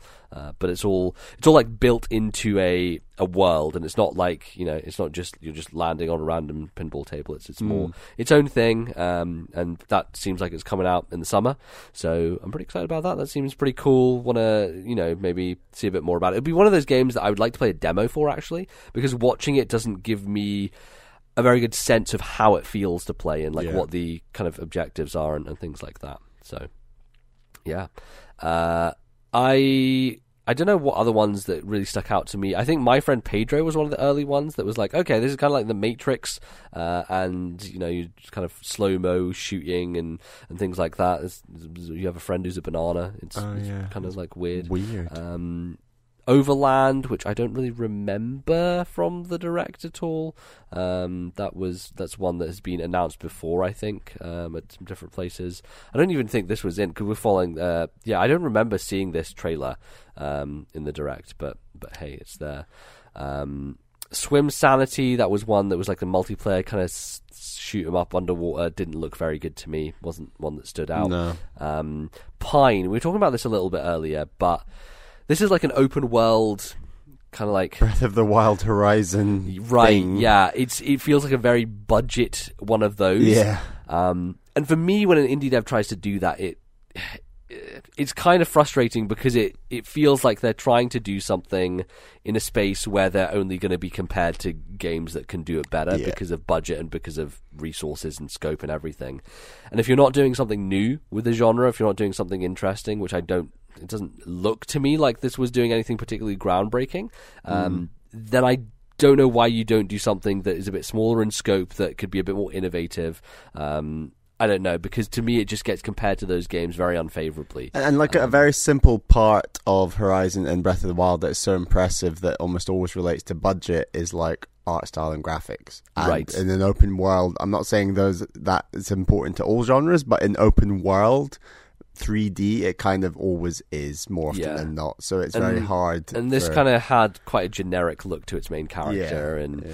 Yeah, it wasn't particularly inspiring. Very rough animation, did not look particularly polished. But you know, you know, if they want to make something like that, that's fine. It's just I don't think it stands out amongst a crowd of a lot of. Now it's going to get like games. crazy Metacritic or something. We'll you see. yeah, obviously this is our curse. It's just, we constantly shit on stuff. Um, Vlambeer, who made Nuclear Throne, that's coming to Switch, which is cool. Um, I actually had a copy of it on PC for forever because it's PC and I own every fucking PC game because they just throw them at you. Um, and also they have announced a new uh, initiative, which is I think it's called Vlambeer Arcade, which they're adding a lot of games to over however long. And the first one is called Ultra Bugs, um, and it looked pretty neat. Vlambeer very much a studio that focuses on gameplay first. They're very like arcadey. Um, Luftrausers was a game that I played that they made a while ago, which is this very cool like sepia toned. Um, like shooter where you're flying this ship through the sky and trying to survive as long as possible. That was a very neat game that I played a, a few years ago. Um, and I think Ridiculous Fishing is the other game they made for mobile. Um, Nuclear Throne's one that people tend to like. I haven't played it. It's, I think it's similar to Enter the Gungeon. Um, it like has a similar feel to it in that sense. But Vlambeer is always a studio that is cool. I I mostly, you know, more interested in what Rami Ismail has to say because he's you know the main dude over there and he does a lot of talks around the world to indie devs and stuff like that. Um, but but yeah, not really played as many of their games. But you know that one looks cool. Looks seems like a neat, neat idea. They're doing this thing where they constantly add to it. Um, uh, let's see, what else did we have? We had Blaster Master Zero Two, which Blaster Master Zero. one? No, I've so RFN a while ago did a uh, retroactive on the original Blaster Master, and I played along a little bit with that. Didn't get too far into it. It's a very weird game. It's very cool, and it kind of is emblematic of the era where you know developers were trying very weird things, like things like ActRaiser, where it's like half a overworld Sims game, half a 2D action game, and Blaster Master was it's like half a like vehicle based platforming side scrolling thing and half a top down action you know um, Shooting, shooting yeah. thing. So it is you know this weird combination of these two different elements. And people seem to like the original blaster master zero. I don't think it was received as well as the original um, but this second one looked interesting. It actually has already come out um, it's available now. I was watching some of the giant bomb quick look and it seemed pretty brutal uh, pretty unforgiving. So not super down my alley. Um, you know, I'm, I'm not that into it, but it seems like Inti Creates are just, you know, they're putting out a lot of good games recently. So, so just add this one to the list that people seem to enjoy quite a bit. Um, And then there's not much else. I think like there was Rad. Rad, yeah, which was from Double Fine, and honestly looks like one of the most uninspired things I've ever seen. It It just not did not nice. didn't do much for me. A lot Um, of top-down kind of not Zelda-likes, but just that top-down adventure actiony stuff. Yeah, Right, just like weird actiony top down that doesn't, you know, have too much unique about it. Yeah, um, yeah. there wasn't there wasn't a lot there. Uh, and then then like Neocab, which was very much a when we talk about like, hey, they make these presentations so that there's like at least one thing for everyone. I think the variety that we've seen on display here has shown that, right? Because like you're not going to be into every one of these games. Um, like I'm more into Katana Zero. You know, that's the thing that's Yeah. like for me the big thing. Um, someone else will be like, oh yeah. Uh, the Red Lantern's my thing, you know, or someone else will be, oh, Neocab's my thing, because I, I like, you know, narrative games where you ha- make choices and stuff like that. And Yeah. it's a very cool premise, like this idea that you're this um, Uber driver in the future where everyone else, um, you know, everything's automated, and so most cars are driven by you know machines.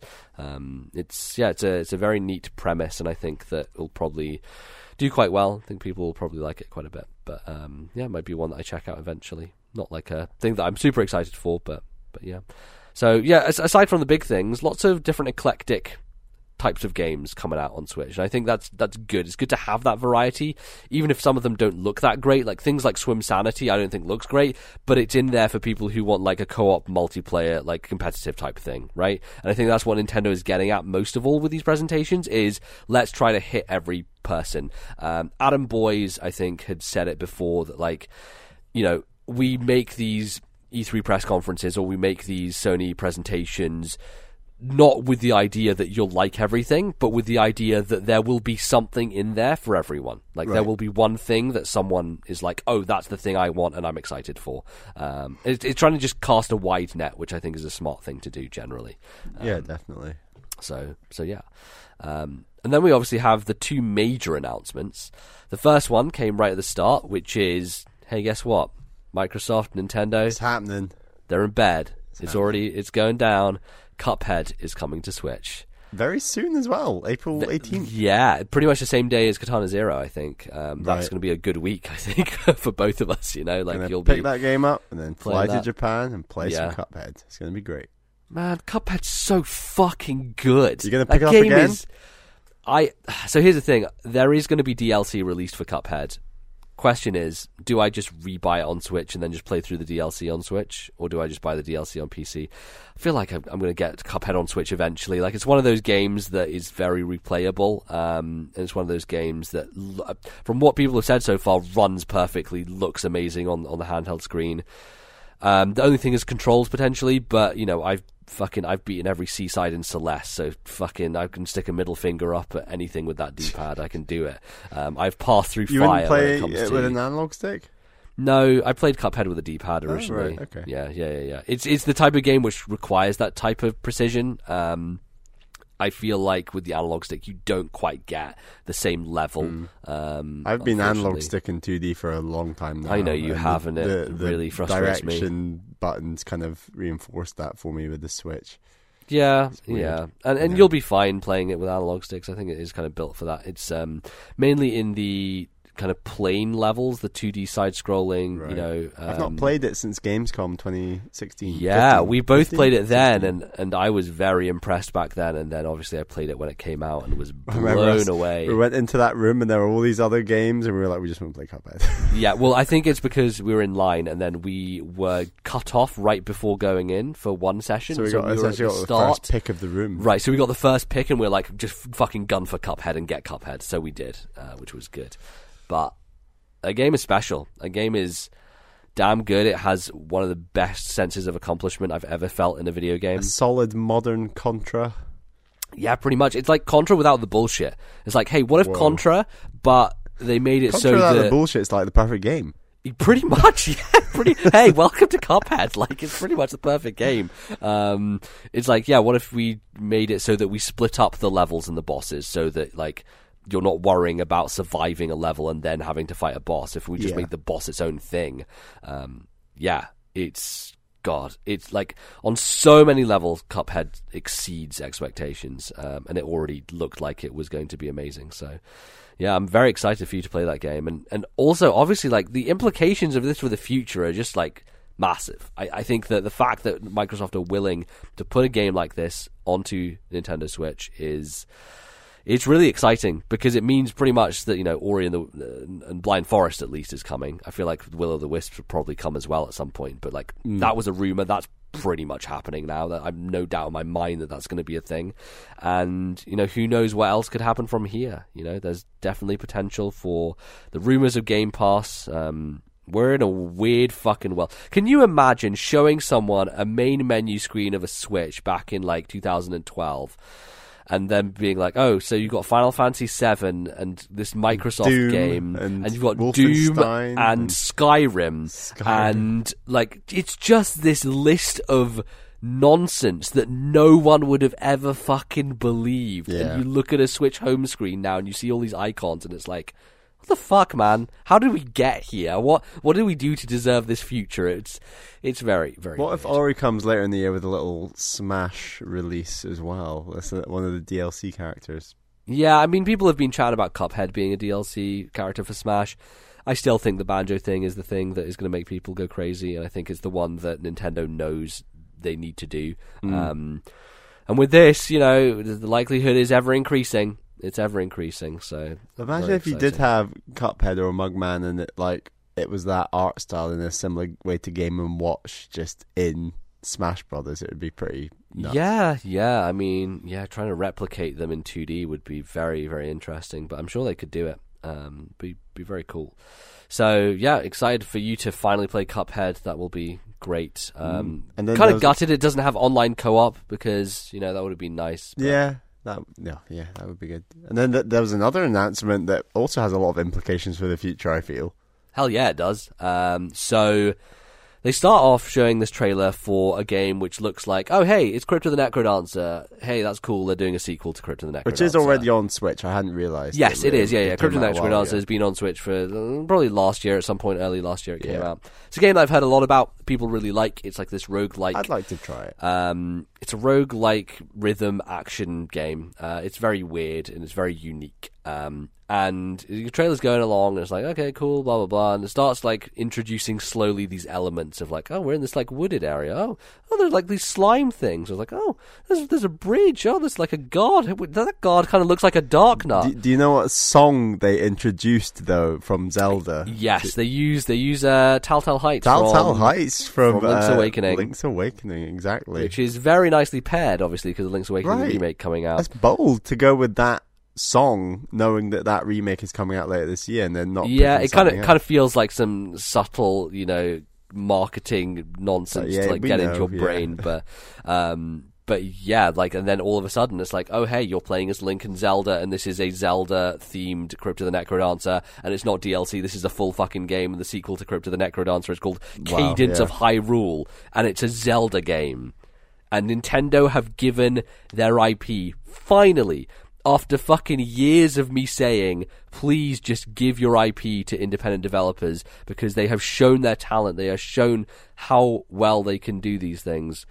Um, you know, we finally have Because before the, whenever other companies have worked on Nintendo IP, like I don't know, Next Level, and it's also kind of second party, would you call it, or like in house? Yeah, it's yeah, right. And I mean, like- like, some, you know, they they lend that IP out to larger studios. Uh, Ubisoft, obviously, in most recent times with Ubisoft, Mario and yeah. Rabbids, and obviously Star Fox and Starlink. Um, you know, Link being in Soul Calibur back in the GameCube days. Yeah. It's with it's with bigger game uh, publishers. They've obviously done give like that IP to a smaller independent. Right, a team of probably less than 10 people making this game, you know? Right. Can you imagine being those people who get approached by Nintendo and who are like, hey, make a Zelda game?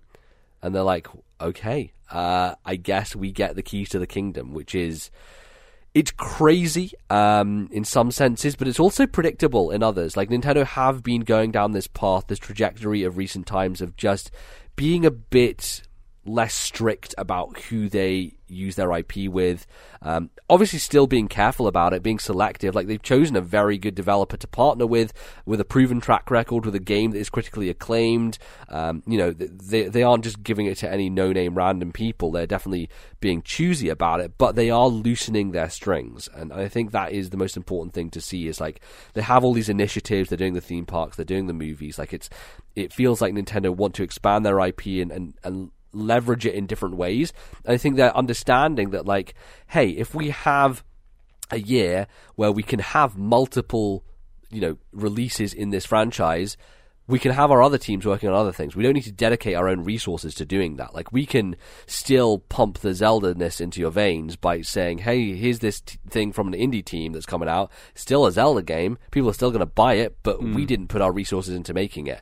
Um, think, and that's a smart thing to do. I think it's important to note that something like Cadence of Hyrule feels far away enough from that Zelda mold, obviously, right. with the rhythm and the way that the game plays. I think exactly, yeah, and I think that's the thing that has been weird about people being like, "Well, g- get Team Cherry to make Metroid and blah blah blah," because because that's not what this is. This isn't this isn't them making a 2D top-down Zelda. This is them making the game they've already made improved, probably, right. and adding new ideas, but throwing the Zelda characters in there and making it themed around yeah. it. So it is it is a completely different type of game than this series has ever seen before. Um, and and so it's it's more about applying the IP to new ideas and different ideas. Yeah. And I or it's like the second Mario is doing his core thing, which is obviously platforming. Nintendo do it very much in house, but when Mario's exactly. playing football, next level games can have a go. You know, like it's. I feel like they want to keep the second Zelda is or Zelda Link is doing like his core thing, adventuring around and right. without the rhythm, obviously. Nintendo do it in house. Like I think they're they're always going to be very careful to make sure that well, it kind of goes against the theory with um, a game like Star Fox Zero, actually, because that's very sure. much like. But, but then but then I think that's a different case, and I think when we discuss things like F Zero and Advance Wars and IP that has been absent, when it comes to that, Nintendo aren't making fucking any of those games. So that's when I would be okay with them saying like, "Hey, indie developer, just make one of these games." You know, just yeah. make an actual version of one of these. Because to be frank, as Nintendo, we're not doing it anymore, and we're not interested in doing it anymore. Um, and you know we, we, get that anyway. Like Wargroove basically is Advance Wars, and yep. Fast Racing Neo is not basically F Zero, but it's very close to it. You know, they they Parts, hired the definitely. fucking F Zero announcer. He, they Yeah. definitely have Yeah, exactly. things that are uh, very similar, and, and you know we we are we live in this space where most independent developers make games that are reminiscent of Nintendo games anyway. So you know that that ground is pretty much covered by a lot of different companies. Um, yeah.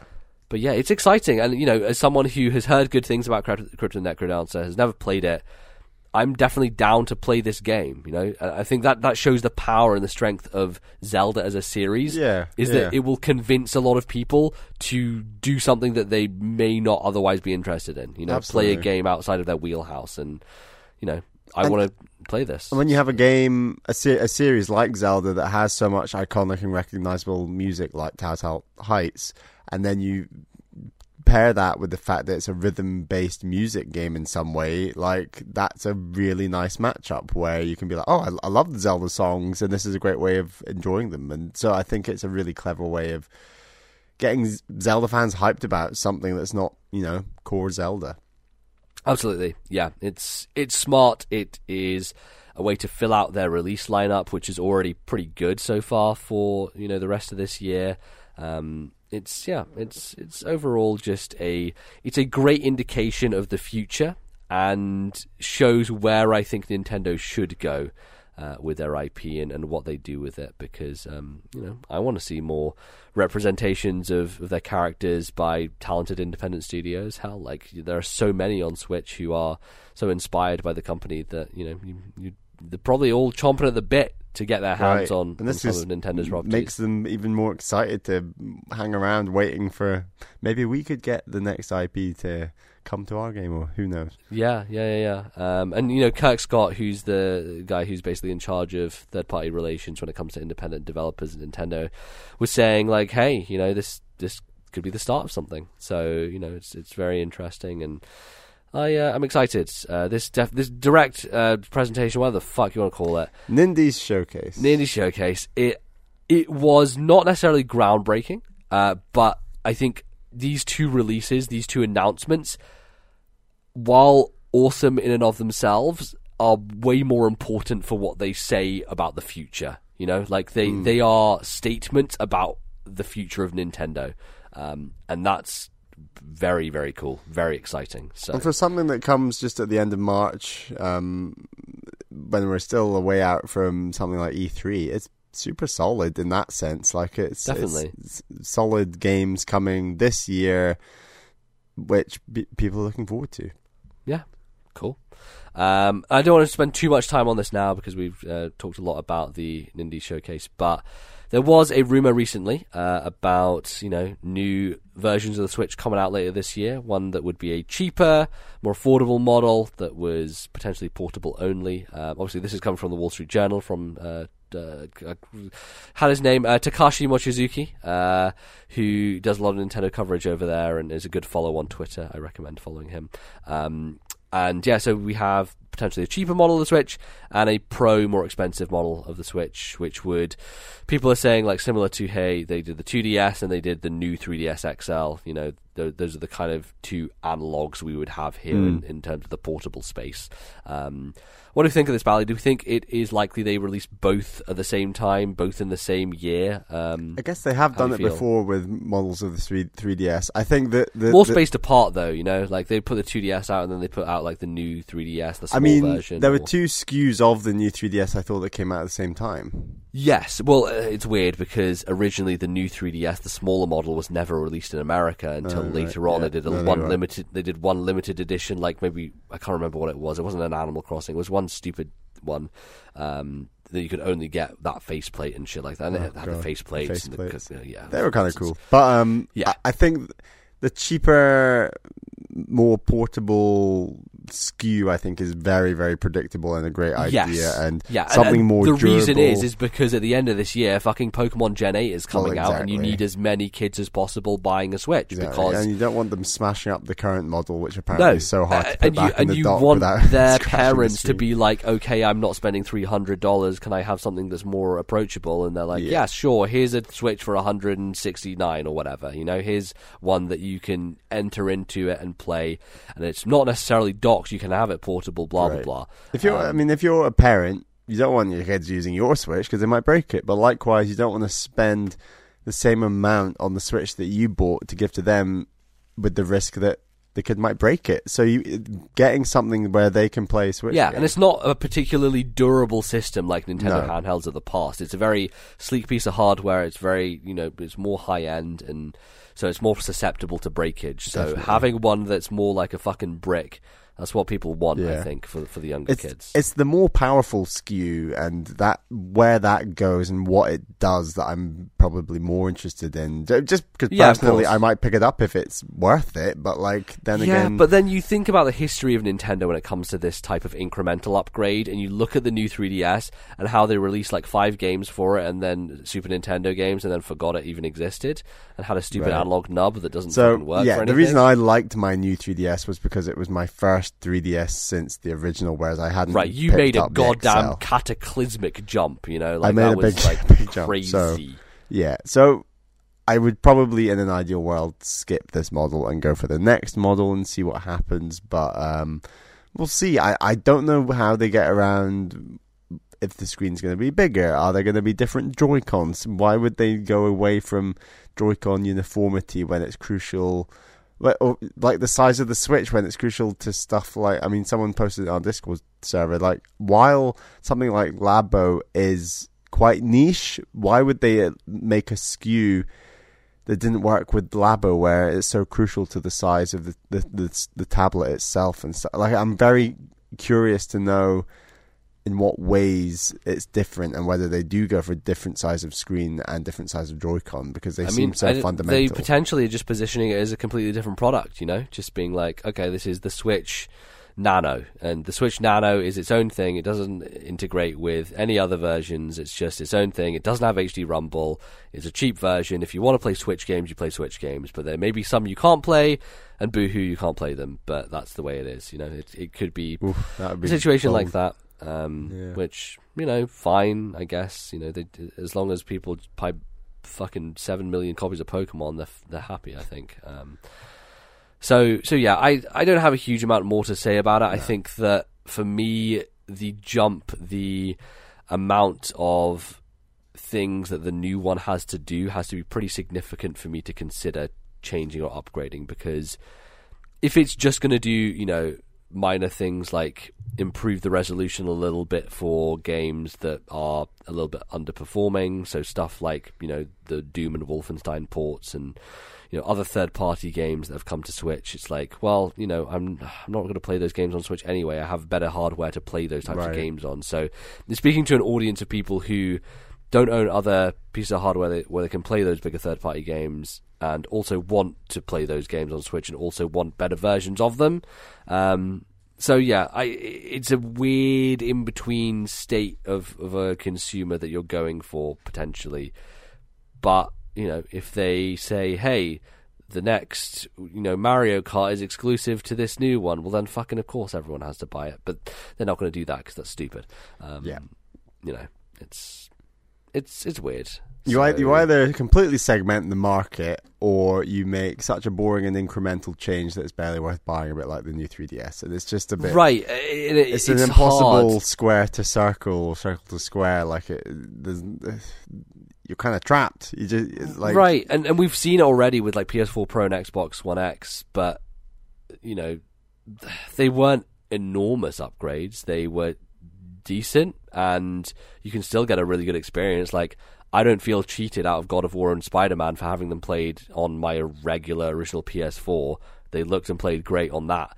Um, and sure, other people got a better looking version, but I was fine with mine. You know, I didn't feel like I was you know being left out so i feel for nintendo especially that they don't want to do that to original owners they don't want them to feel like hey i'm playing an inferior version that is clearly significantly worse so I, well, having said that, they fucking released Hyrule Warriors and let people play it on the original 3DS at seven frames a second. So, who even knows? But I, I feel like Switch is a bigger enough deal that that you know doing that would be a bad idea. Um, so, so yeah. Cool. Uh, see. any more thoughts on that stuff? I guess we're just, gonna have to yeah, wait. Just need to Um, wait and see what this these things look like, and Yeah, I'm intrigued. a lot of weird questions still to be answered, but you know, Nintendo will figure it out. Probably, they always do. Uh, okay, well, that's going to pretty much wrap us up then for the show. Uh, thanks everyone for listening. Uh, we, you know, keep doing it because people enjoy it and keep listening and writing in and things like that. And we would enjoy it more if you wrote in more because we need some emails. Um, and we need you to send those to us. So if you could email us, that'd be great. Bally will remind you again of the email address. Please send your emails to this Nintendo Life at gmail.com. That's this Nintendo Life at gmail.com. Please send them in. We are very low, as we mentioned Yes, earlier. yes, yes, yes. Uh, great. So obviously we have been doing our Patreon for a while, and that's the thing that keeps rolling onwards. And you can check it out at patreon.com slash this Nintendo Life. It's a very cool place to go to get some bonus episodes of things. We're going to be recording a new one soon for April, um, so you know keep your eyes tuned there. But uh, but yeah, if uh, you would like to check it out, there's lots of cool stuff that you can get access to, lots of bonus episodes talking about a bunch of different things. Um, and Bally would also like to thank some of our patrons. Yes, thank you to our two $10 tier patrons. They are, of course, my girlfriend Caroline and Atari Alex. Thank you so much for your $10 tier support. And we'd like to also thank our sponsorship level supporter, Daniel V.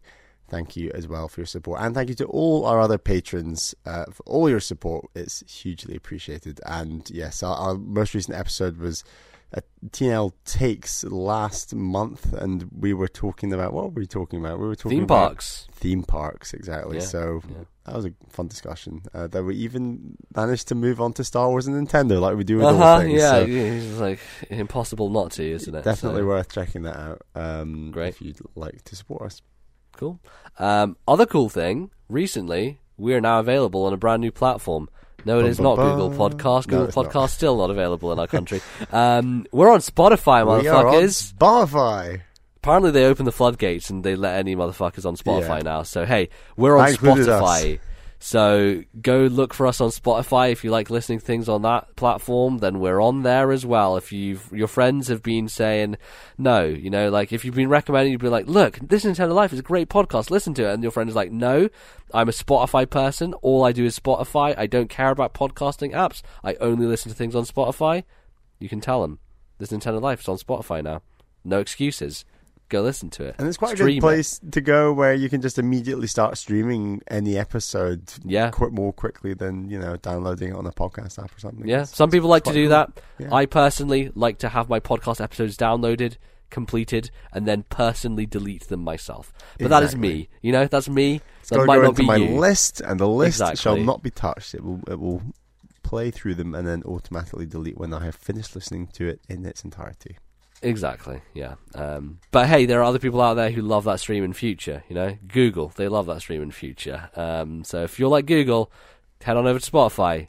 Listen to us on Spotify with there. Um, you can find us in other places as well. We're all over. We're on um, Stitcher. We're on various podcasting apps. You can just check us out. iTunes, obviously.